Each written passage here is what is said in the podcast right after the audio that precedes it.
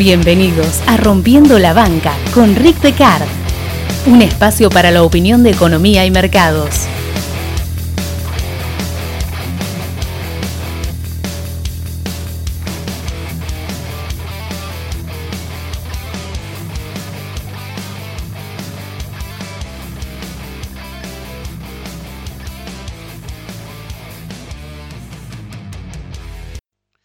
Se atribuye a Benjamin Franklin decir una inversión en conocimiento da el mejor retorno. Si hay alguna verdad inmutable en el mundo de las inversiones es precisamente esa.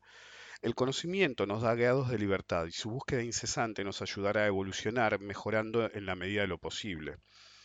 No buscar permanente, el permanente incremento de nuestro conocimiento no solo atenta contra nuestras inversiones, sino que nos vuelve más pobres de espíritu. Bienvenidos a un nuevo episodio Rompiendo la Banca. El de hoy es el episodio número 136. Permítanme esta semana ser su guía en la perpetua búsqueda de conocimiento. Recuerden que el 26 de marzo hay un webinar del plugin de Ninja. A los que lo tienen ya les debería haber llegado la invitación, si no me mandan un email. Y que el próximo ciclo de análisis técnico va a arrancar el 16 de abril. Lo que los que no lo han adquirido todavía pueden aprovechar la actual promoción que incluye gratis los seminarios de AT y ciclos. Hoy, como me ven, estoy un poco refugiado, así que va a ser un poco más corto de lo habitual. Todos fuimos principiantes alguna vez, ¿ok? Nadie nació sabiendo, eso es claro. Pero la actitud que nosotros tomemos hacia cualquier actividad que nos interese, cualquiera, sea un hobby o algo profesional, es la que nos diferenciará del resto, ya sea para bien o para mal. El mundo de las inversiones no es diferente. Lo primero que uno tiene que tener en cuenta es que espera que sea su propio papel en el mercado. No es lo mismo ser un inversor independiente, eh, sea full time o sea como actividad accesoria nuestra actividad principal, eh, que pretender trabajar a nivel institucional eh, en el ambiente financiero.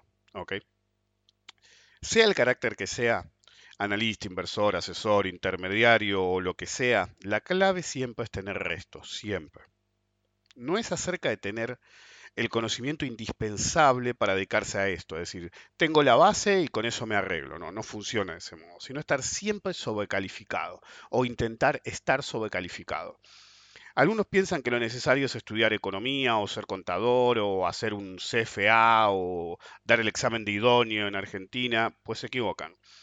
Todo lo que mencioné eh, recién les da cero preparación real y cero utilidad es la patención de conocimiento sin la adquisición de ésta. Antes de pensar que tal o cual carrera eh, o tal examen o tal nivel de acreditación les va a dar el material suficiente para sea a título propio o para eh, desenvolverse eh, como profesional en el mercado financiero, le va a dar las herramientas necesarias, lo único que tienen que hacer es ver el programa. ¿sí? Cuando uno ve el programa, el CFA de idóneo, que se da cuenta que no sirve absolutamente para nada. La mayor parte es relleno, es el cartón, pero el cartón porque si vos no lo conseguiste, si te querés dedicar profesionalmente eh, en un agente de bolsa o lo que sea, eh, y no lo conseguiste, es como una acreditación de, bueno, como mínimo tiene este nivel de conocimiento. Pero cuando uno ve realmente qué incluyen, realmente no sirve para nada. Y es toda una ilusión. La adquisición de conocimiento para ser inversor o analista de cualquier nivel es extremadamente simple de tipificar.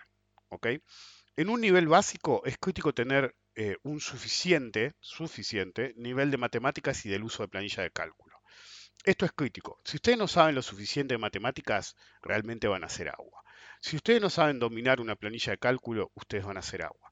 Eh, yo tengo todos los sistemas habidos y por haber para operar en la bolsa. ¿sí? Los más profesionales posibles los tengo todos pero nada le gana hacer el Excel propio. ¿Sí? Hay cosas que solamente en un Excel o en un Sheets, en una planilla de cálculo, se pueden modelar. El cálculo de la propia posición, equity curve, research numérico, eso depende pura y exclusivamente de las planillas de cálculo. Y a medida que evolucionan, ¿sí? necesitan más el dominio de la planilla de cálculo que como principiantes. Muchos principiantes dicen, bueno, lo hago en un Excel, qué sé yo, y después tengo la herramienta más profesional. Y no, es al revés en realidad. Uno debería eh, incrementar, evolucionar su dominio en la planilla de Excel todo el tiempo. Como me dicen a mí en jodo un par de amigos cercanos, sí, eh, there is probably an Excel for that. No importa qué haga yo, yo tengo un Excel que lo analiza, tanto en la bolsa como en la vida misma. Entonces es crítico tener un cierto nivel de matemáticas, ¿sí? Pero no matemáticas por matemáticas, decir, no, 2 más 2, sí, hago muy buenas cuentas, que yo, no, hay matemáticas asociadas a las finanzas. Es decir, que no se las van a enseñar en la mayoría en una materia como cálculo financiero. ¿sí? Hay mucha basura en todo el sistema educativo, en todas las carreras, pero yo no puedo hablar de otras carreras y puedo hablar de esta. Eh, la cantidad de idioteces que uno ve que le enseña en la universidad, como que fuera algo crítico y te lo ponen en el examen porque no sabes, tener que saber esto, y después no usas nunca, absolutamente nunca más. En el nivel intermedio, aprender las reglas del mercado, cómo actúa cada activo y cómo se analizan. Sí, yo siempre digo, hay que comprender lo que uno opera. Ustedes no pueden salir a operar opciones sin un mínimo conocimiento de opciones. Es decir, y lo único que sé es que si acierto la dirección del, subyacente, va a volar la opción. ¿Y cómo sabes que compraste a buen precio o a mal precio? ¿Y malo o bueno respecto de qué? ¿Y estaba caro o barato? ¿Respecto de qué? ¿Y era una buena estrategia o no? ¿Respecto de qué? El resto de conocimiento en derivados es crítico, pero en realidad en todos los activos en particular. Por ejemplo, yo siempre digo, no operen activos apalancados me acuerdo que una vez un, flaco me dice hace muchos años, eh, un par de años, me dice, uh, no sé cuál ETF apalancado, llegó a estar en 2000 y ahora está 10 dólares. ¿Volverá? Nunca estuvo en 2000 significa que no entendés cómo funcionan los activos apalancados y por qué el peso consistente de cómo están hechos, tanto en comisiones como la estructura misma del activo, hace que cuando uno vaya para atrás vea el activo en 2000 que nunca estuvo. ¿Ok? Y básicamente lo que pasa es que lo siguen, le siguen haciendo splits, reverse splits, para cada vez pueda bajar más y matar a ellos. Y alguien ganó esa diferencia. Y el que ganó es el que armó el tongo. Entonces, conocer las reglas, no solo del mercado, sino de cada activo, es decir, obviamente son más fáciles de dominar las de las acciones que la de los bonos, la de los bonos que la de los derivados, la de los derivados que los derivados de segundo y tercer nivel. Es decir, recuerden que no solamente hay acciones y bonos, sino que hay opciones, hay opciones de opciones, hay futuros de, commodities, hay futuros de acciones y hay opciones de futuros. Es decir, es un viva la pepa, para, por así decir, que en realidad cada vez, a medida que uno complejiza el panorama, cada vez hay más apalancamiento. Entonces, uno tiene que saber qué está operando, qué es, cómo funciona, cómo lo construyen, cómo se evalúa, cómo se analiza. Y en particular, una vez que sabe, conoce el activo que va a operar, está la clave de analizar es de extrema importancia. Siempre que alguien me pregunta, che, ¿por qué me recomiendas que empiece? Siempre respondo lo mismo. Y, literalmente en la respuesta digo, yo siempre respondo lo mismo. Tenés que empezar por análisis técnico. Y voy a citarme a mí mismo textual. Lo dije tantas veces que cuando yo escribo eh, la respuesta en el, en el celular, directamente me completa la oración entera. Y siempre digo, hay que empezar por análisis técnico, ya que en este negocio interpretar correctamente un gráfico es crítico. Y si algunos contrataron alguna vez o me preguntaron alguna vez eh, en privado o en público, siempre doy la misma respuesta. Si no es que yo sea eh, un propulsor extremo en el análisis técnico. Uno tiene que saber interpretar un gráfico, porque el 99% de la información del mercado viene en forma de gráficos. Pero particularmente hay que saber distinguir la basura inservible en términos de análisis y las herramientas de análisis realistas. El arranque de un principiante es la peor parte, porque no tiene herramientas suficientes para diferenciar a alguien que dice cosas con sentido común, que sirven, y otro que solamente tiene un indicador pedorro que no sirve para un carajo y le dice sobre venta, sobre compra, esto es fácil, flaco. En el nivel avanzado hay que primero evolucionar en todas etapas y subetapas anteriores una y otra vez en forma permanente, realimentándolo una y otra vez. no es solamente decir, bueno, ya no soy principiante. Siempre hay una forma de mejorar tu nivel de matemáticas, tu nivel de uso del Excel. Y a veces es por pura experiencia acumulada a través del uso consistente de las herramientas de dominar más el análisis técnico. Por ahí ya sabes toda la teoría que es viable y que te parece utilizable a vos. Perfecto. Pero cada vez que haces un nuevo gráfico, vas evolucionando, vas construyendo sobre lo que ya habías construido una y otra vez en forma permanente. Cuando uno llega a esa etapa avanzada en la cual retroalimenta constantemente su conocimiento a través de la experiencia, eh, hay que ir incorporando el dominio de las técnicas de administración de cartera y manejo del dinero. Es crítico con un nivel eh, de matemáticas que requiere más exigencia, las estrategias básicas de administración de cartera y manejo del dinero son críticas. Tanto las que son útiles como las que no sirven, pero uno sabe que la usan en el mercado para, siempre dicen, che, mira cómo manipulan, y cuando realmente manipulan no se dan cuenta. Sí, a mí me llama la atención que el 99% del nabo que te dice, eh, mira cómo manipulan, cuando hay una manipulación no la ven. Eso es terrible. Es decir, se la pasan diciendo que hay manipulación. Y el día que yo miro, digo, uy, mira cómo están manipulando. Nadie dice nada. Es como pasó hace un tiempo. Es decir, ahora igual están más flojos con el tema de, exigir todo el tiempo, ay, hay figuras por todos lados, el ataque a los triángulos asesinos, como decía un amigo mío, o mi mujer, la verdad que no me acuerdo quién fue. Em, la vez había un, no me acuerdo si fue un triple techo, qué sé yo, en un, en un futuro y le dije a un par de personas conocidas, eh, le digo, fíjate que nadie habla de esa figura. un día que hay una figura, porque no es que hay figuras todo el tiempo, un día que hay una, nadie habla de ella. ¿Ok? Y como siempre digo yo, no la reconocerían aunque cobrara vida y les les mordiera el culo. Entonces hay que ir incorporando técnicas de administración de cartera y manejo del dinero, tanto las que tienen cierto nivel de utilidad o, son útiles, porque digo cierto nivel porque no todas las herramientas de administración de cartera y manejo del dinero están diseñadas para el, mismo mercado, es decir, el régimen de volatilidad cambia dramáticamente qué tipo de operatoria voy a hacer.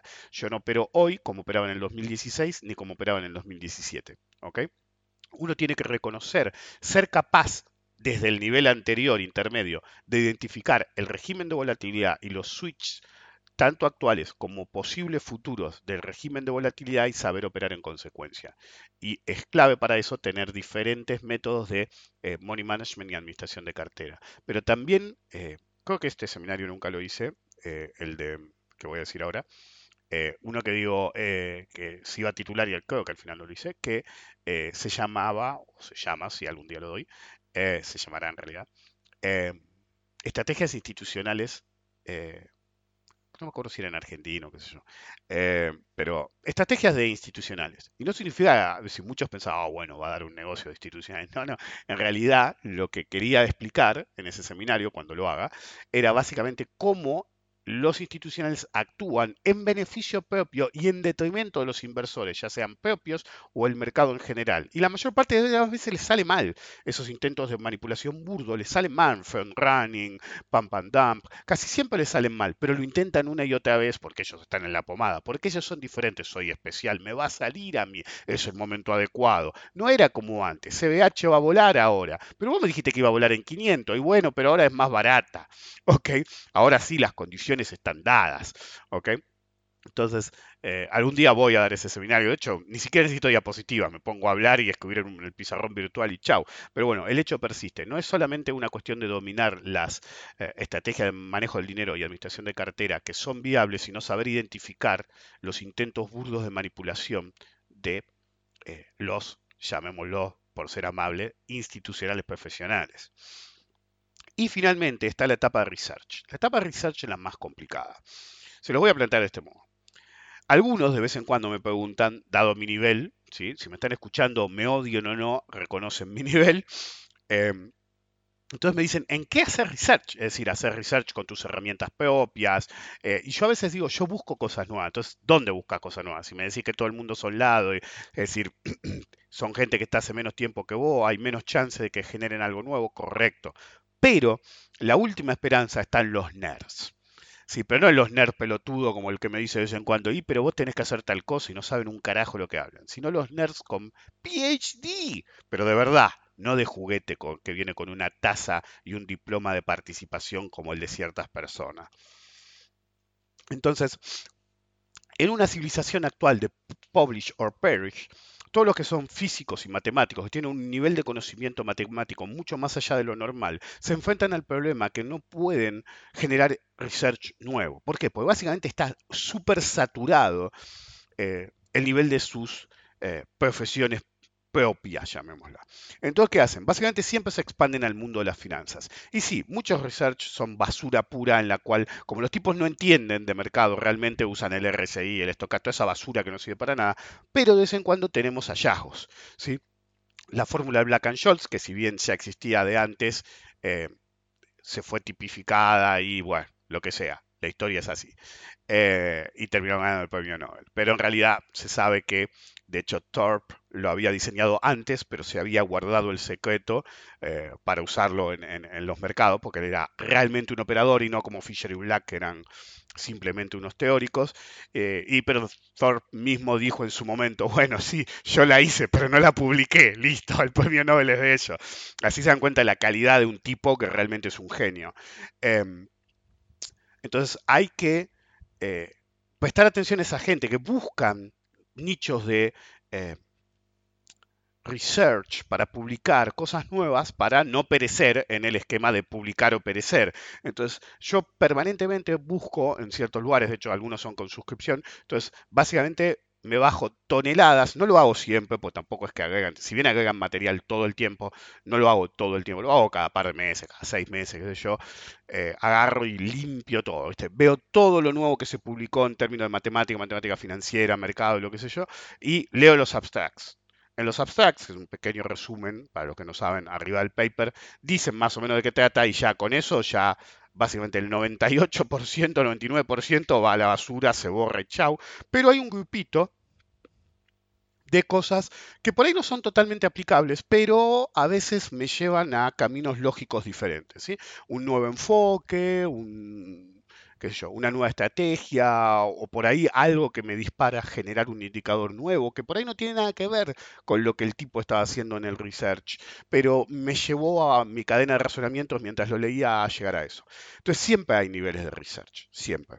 Y cuando uno llega al límite en el cual dice, yo no puedo leer un libro de un pelotudo que arrancó hace cinco años y dice que descubrió la pólvora, eh, o básicamente se hace el que descubrió la pólvora y eso lo leí en un libro de hace 40 años, eh, porque hay mucho de eso, hay cantidad industrial de y que eh, buscan en todos los libros más viejos eh, que están fuera de edición o que ya nadie lee y tratan de levantar los mismos conceptos y hacer su propio esquema y de facturar sin operar.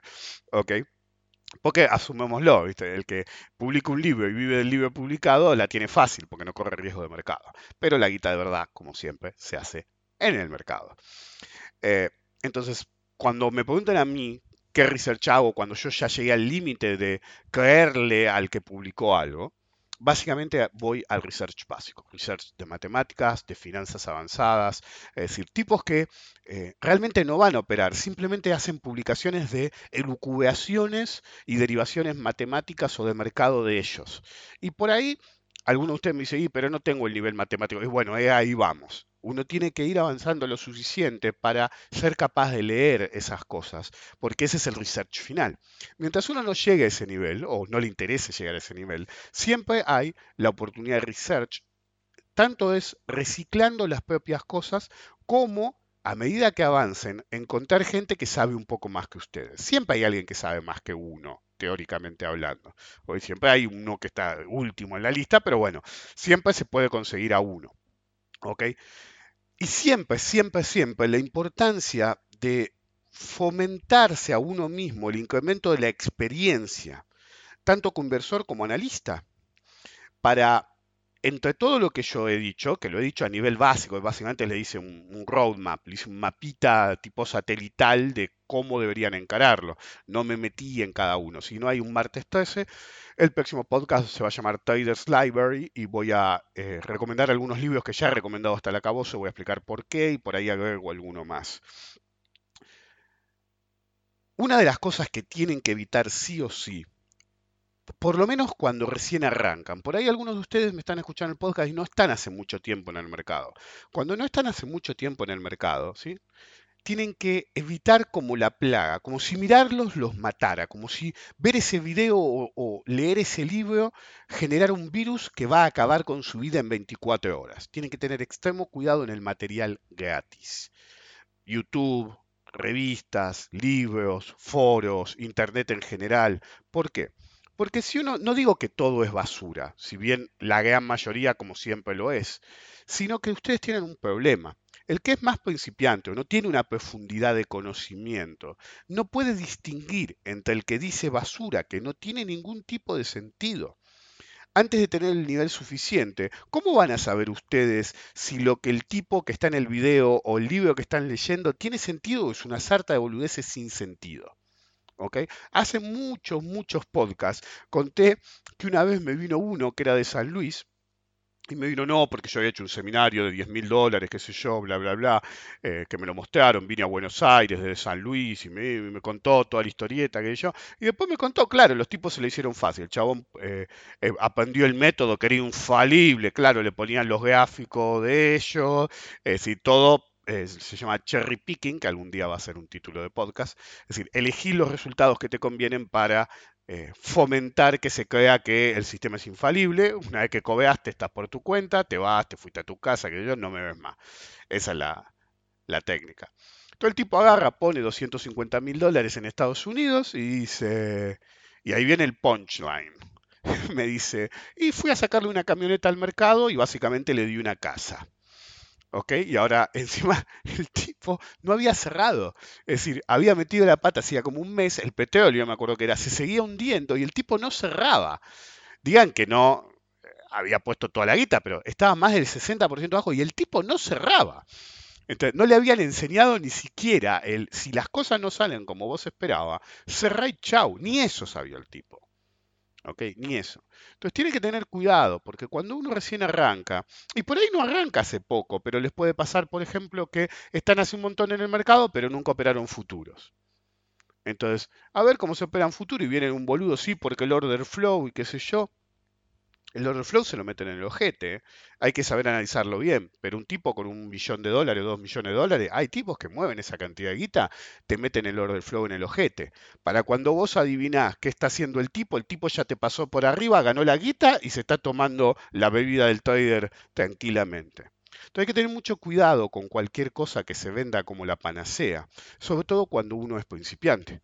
De hecho, yo el día de hoy me podría pasar, si bien no lo hago, me podría pasar video, eh, viendo videos en YouTube de grandes operadores de ayer y hoy, a ver si alguno dice algo con sentido común. Obviamente no pierdo mi tiempo eso, prefiero ver película. Ahora se me dio por ver cómo hacen cómo hacen peceras a Aquascape. Yo tengo esas cosas. Este, antes que ver video de bolsa, porque realmente las cosas que uno puede ver son terribles, eh, pero más allá de eso, eh, yo podría ver todo el día videos de mercado y saber distinguir en pocos segundos o un minuto, si es muy, muy bueno en sus mentiras, si el tipo dice algo con sentido común o no. Hell, puedo agarrar y ver, vieron que ustedes tienen las, eh, ¿cómo se llama? Los thumbnails de cada video y ves el gráfico y te das cuenta que es una basura, o, agarrándose la cabeza, o poniendo onomatopeya, que yo, tenés que esquivarlos como la peste. Es decir, si, necesitas clickbait de, agarrarte la cabeza y decir, ¡ay, mira cómo estoy levantando la guita con un coso de tipo cómic! O, o ves el gráfico y tiene 500.000 indicadores, tenés que escapar, tenés que vivir por tu vida, por tu vida financiera.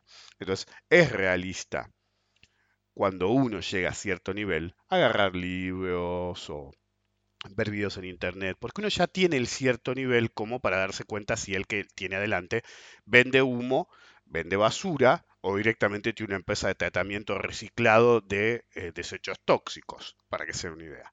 Pero cuando uno no tiene el nivel, es fácil, incluso cuando crea que no, yo me voy a dar cuenta, levantar algo que realmente lo va a matar eventualmente.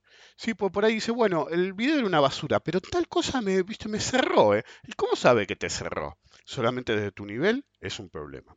Así que recuerden, si no hicieron todas estas etapas que yo digo, y algunas se las saltearon por más que yo haga un roadmap satelital, deberían revisitarlo. El dominio de las herramientas básicas es siempre clave. Uno tiene que empezar por tener un buen dominio de matemáticas, un buen dominio de las planillas de cálculo, comprender los activos que opera, comprender las herramientas analíticas, para qué sirven, cuáles son sus límites, cuándo son aplicables, cuándo no, cómo, eh, cuándo yo puedo decir, ok, yo hago análisis cuantitativo, cuándo hago análisis fundamental o de ciclo, cuándo hago análisis técnico, cuándo combino todo, cuándo no, cuándo el régimen de volatilidad me dice, mejor mira el gráfico o ponete a ver un video de acuarios en la... Eh, en, la PC en vez de meter un trade. ¿ok? Ustedes tienen que identificar esos momentos. Lo más difícil para un operador no es decidir cuándo operar, sino cuándo no operar. No operar es operar, como el silencio forma parte de la música. Nos vemos la próxima.